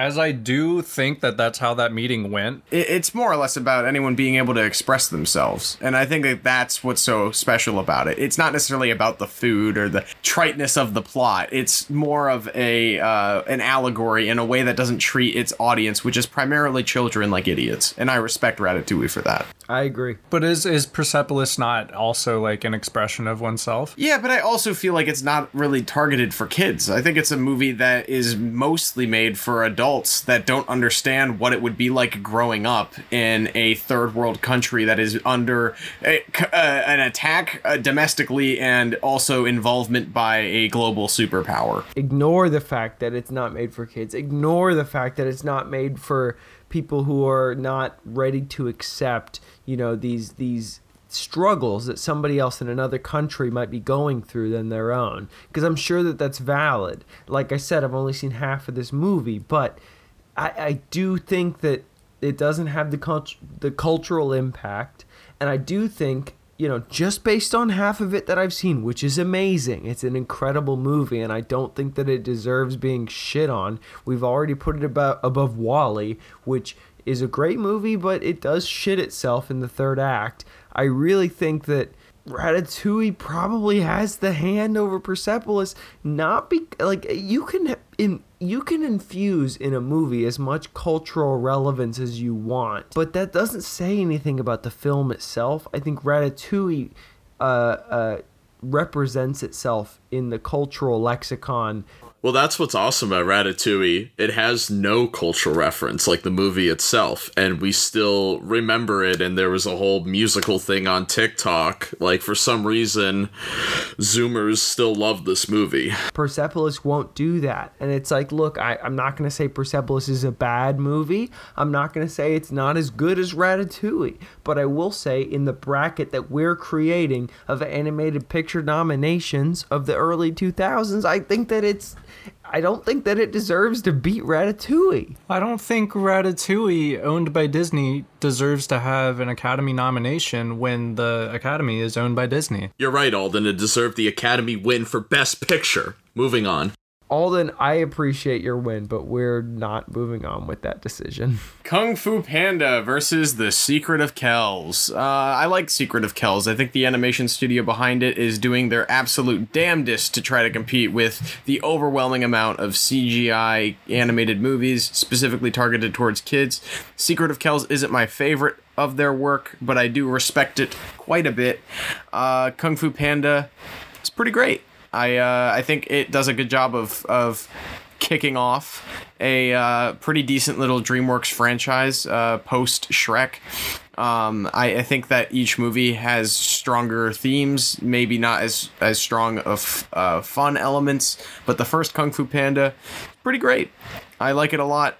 I could go either way on this one, not gonna lie. As I do really appreciate studios trying to still have a 2D animation space, I, I just I think Kung Fu Panda stands out a lot farther. I I agree. I think that Kung Fu Panda does stand out a lot farther. But uh, the thing is, I love Tomm Moore, I love Tomm Moore's animations. I, I I love Song of the Sea. I love Wolfwalkers. I love a lot of the movies he's made. Were both of those nominated? Uh, Wolfwalkers was, and uh, Song of the Sea, I think, got snubbed. I love Tomm Moore's animation style. I love seeing it. I love everything about it.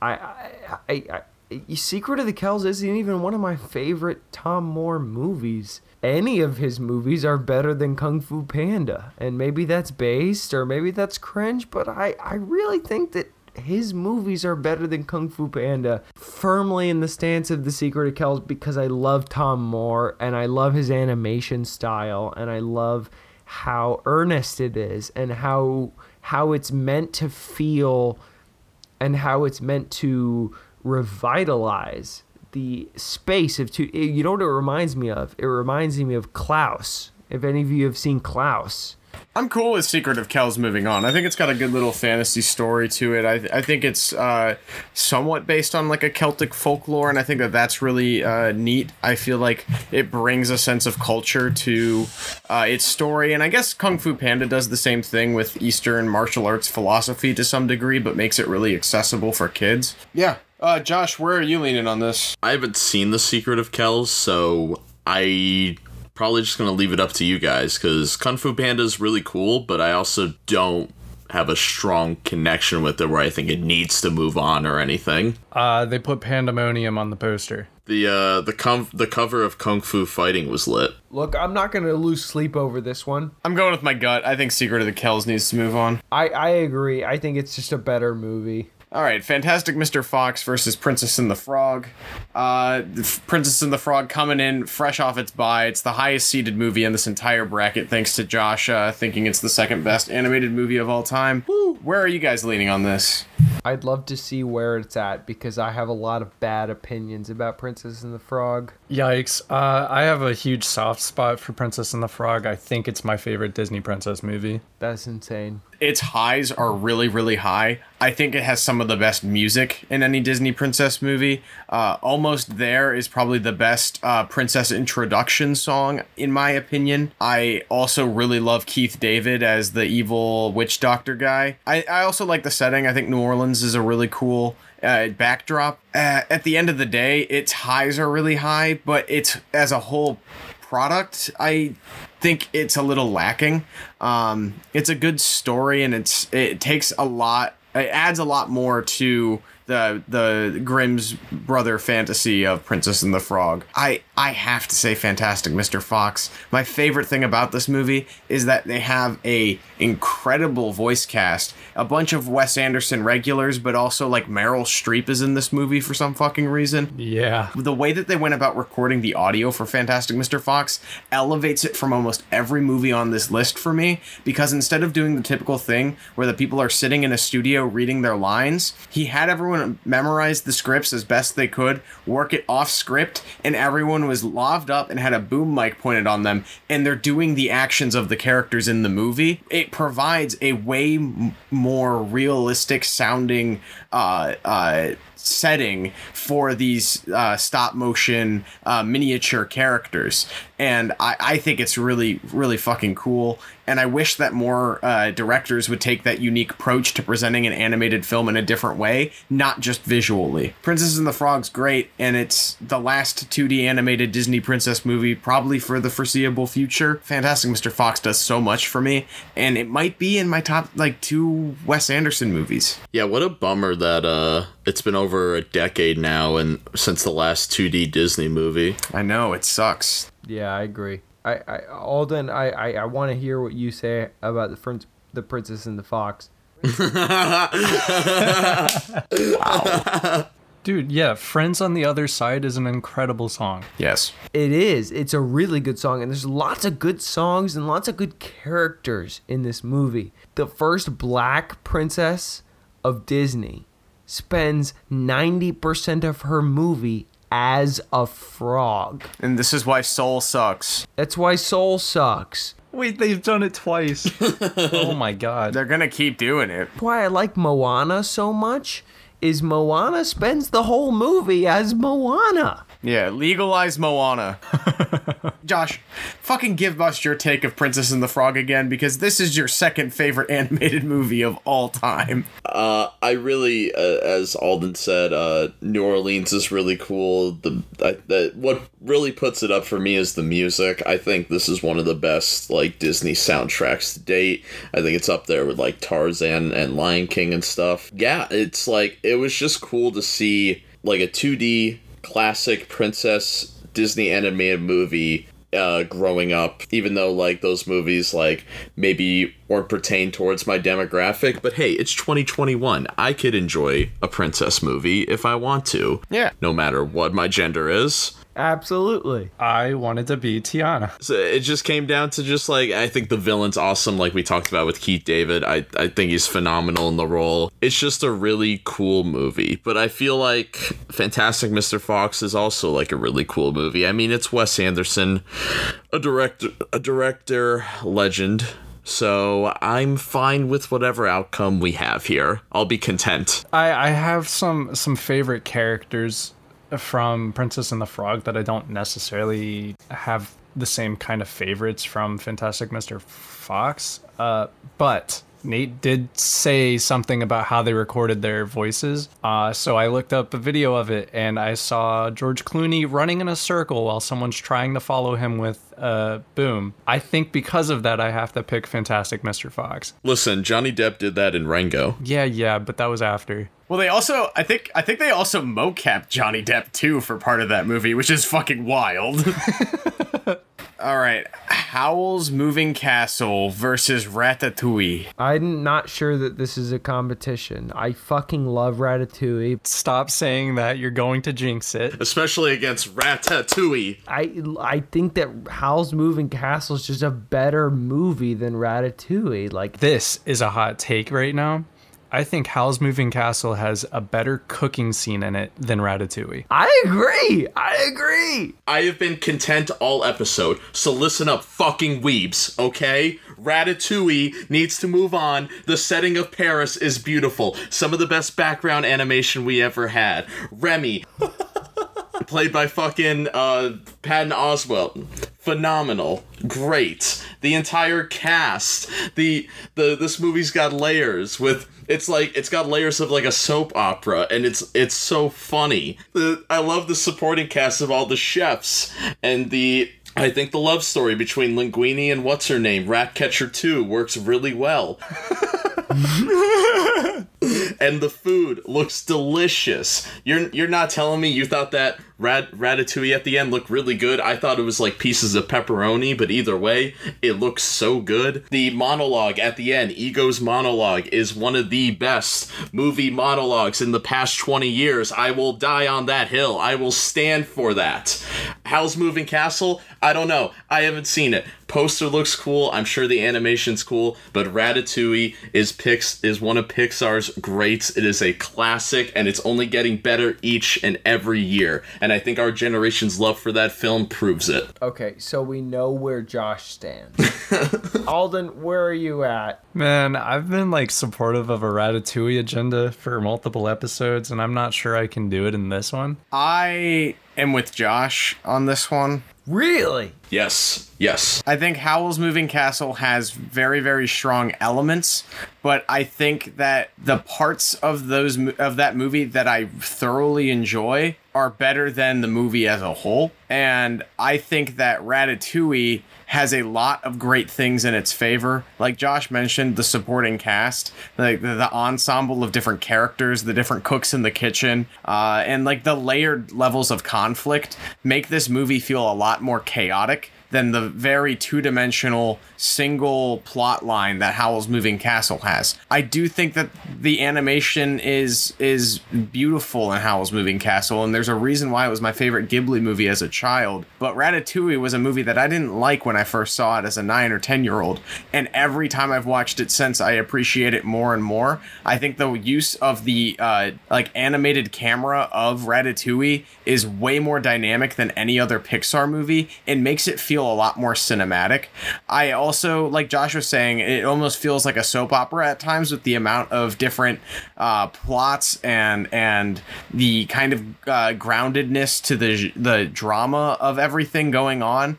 I like how things build on top of each other. You've got Remy's relationship with his father falling out at the same time that Linguini's getting rights to his father's restaurant that he finds out he's the heir to. You also have all this other crazy shit going on with the evil chef guy trying to sabotage the restaurant. There's so many different elements into play, and it all gets resolved by the same moment, and that is Ego having the food, going on a nostalgia trip, and dropping one hell of a pipe bomb of a monologue. I actually have to agree with Josh that that monologue is one of the strongest in the last 10 15 years of cinema. I think that Ratatouille is a very, very, very strong movie all the way through, whereas Howl's Moving Castle has great moments, beautiful moments, some of my favorite moments in any Ghibli movie, but it is not even close to my favorite Studio Ghibli movie. Not even close. talking about. I think that Howl's Moving Castle is getting a lot of shit in this episode, and I'm not sure why. You guys praised it for two rounds. Uh, praised is an exaggeration. Do we need a tiebreaker? Because I feel like right now we have two v two. What are we gonna do? I, I think I think I think John's tiebreaker would be too biased. I I- my tie. Okay, I can promise you, if Erin came in right now, she would vote for Howl's Moving Castle, and it would move on. If we did a if we did a three v two, Uh, their option is Ratatouille. I yo, she just said that's tough. I will say, Ratatouille, amazing animation. I absolutely love that. Ratatouille is my my favorite movie. The thing with Howl's Moving Castle is it was adapted from a book, and the animation in it is so good, and the steampunk artistry in that movie is absolutely fucking amazing and is so intricate, and there's so much lore in that movie. But also, it's the fact that like you have Howl. He he takes in this girl who just she's very strong-willed. She's like a very independent female and chooses to go work for him. And you have all of these you have all of this lore but behind like Hal's character and whatnot, like he's turning into an owl. He like had his heart stolen. Like you have Calcifer, the fire demon. Like you have all of this shit that's like packed behind this and like despite all of that, they end up falling in love and you were calling you were calling her the sultan. It was the witch. Okay. It was the witch and he wasn't being the king, he was being the general. Her sister was a witch. she came down in a bubble. The Wicked Witch of the East, bro. but you have all of that packed behind it. The amazing artistry, the steampunk elements, also incorporating like witchcraft and wizardry into that. That's a whole other genre that like hasn't even been tapped into because you're combining like industrial steampunk with magic. Yeah, that's cool as shit. There's that whole thing with like Calcifer the fire demon. You have that field that he takes her to that he had when he was a kid. He has that apprentice. And all of the characters are extremely empathetic and you just you watch them grow throughout the whole movie.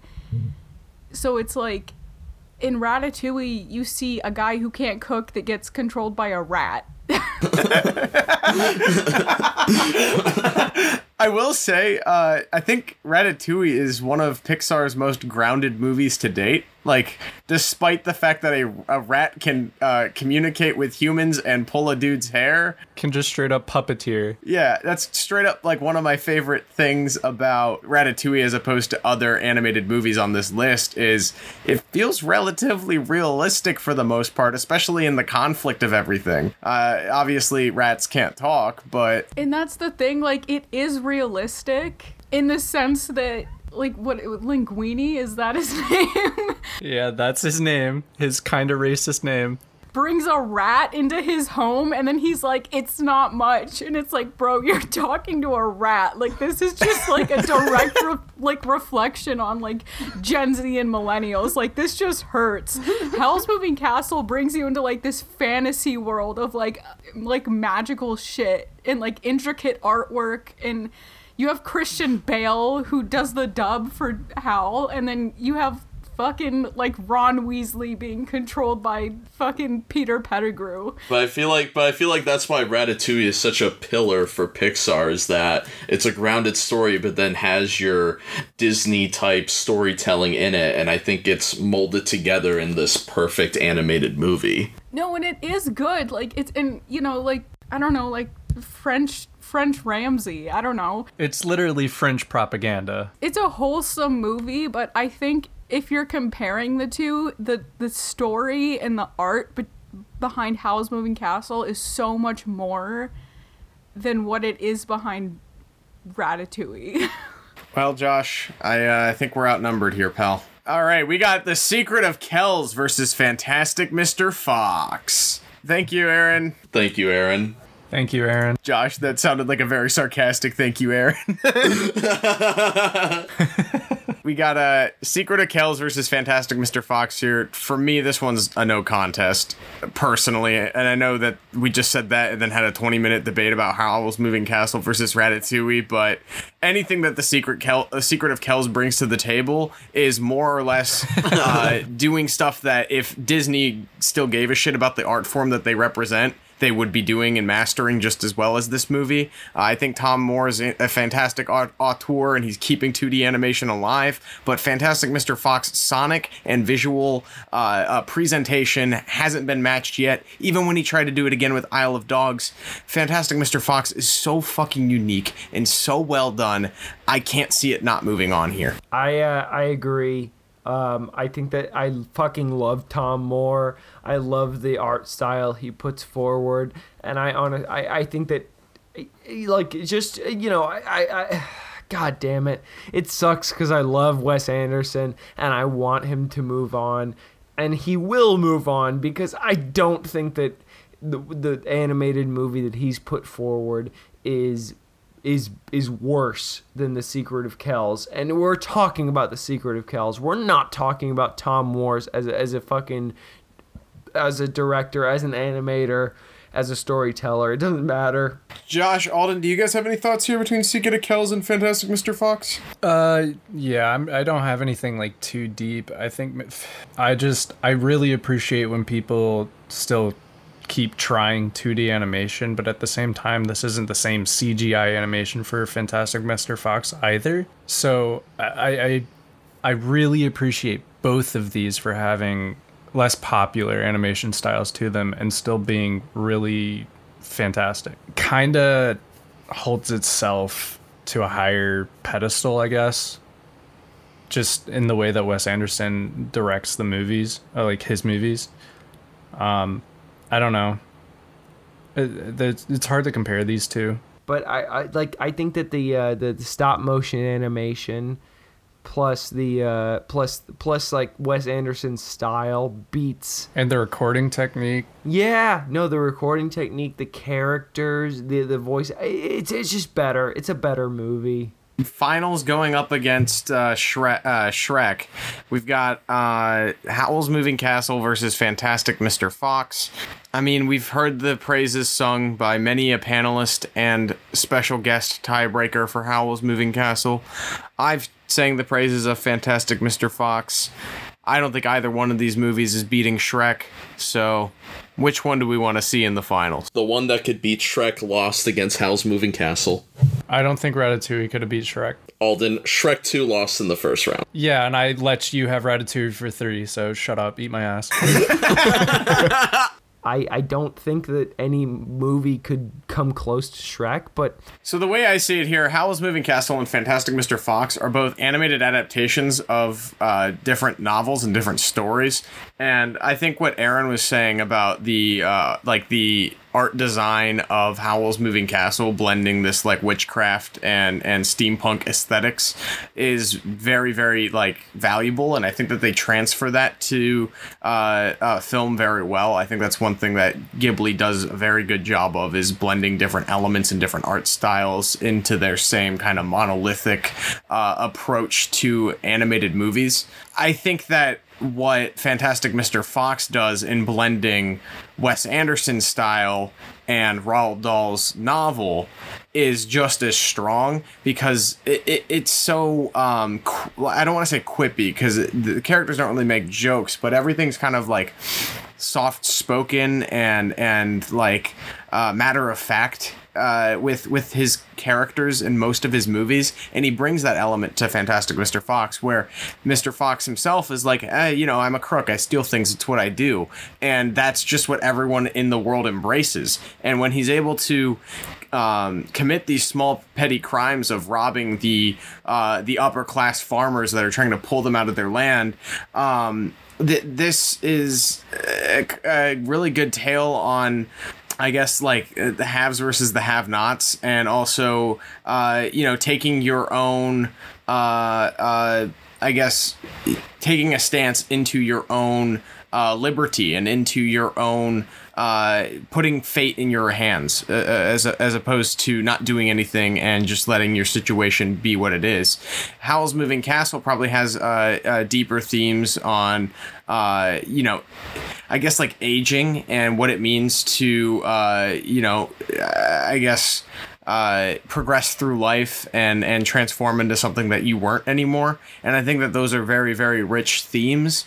But for me, I think the simplicity in Fantastic Mr. Fox on a, a visual and and thematic level is just stronger for all audiences. I think a lot of the nuance of Howl's Moving Castle I was missed for me as a kid, but uh, when Fantastic Mr. Fox came out and I watched it, I immediately got it, and I grew to like it more and more, uh, learning the technical side of how the film was made. And I think it's still the, one of the most unique, if not the most unique, stop motion animated picture, uh, feature length uh, animated picture, I should say. It's also so fucking impressive that this is Wes Anderson's animated directorial debut. I, I want to hear what Alden and Josh have to say before I give my take on this.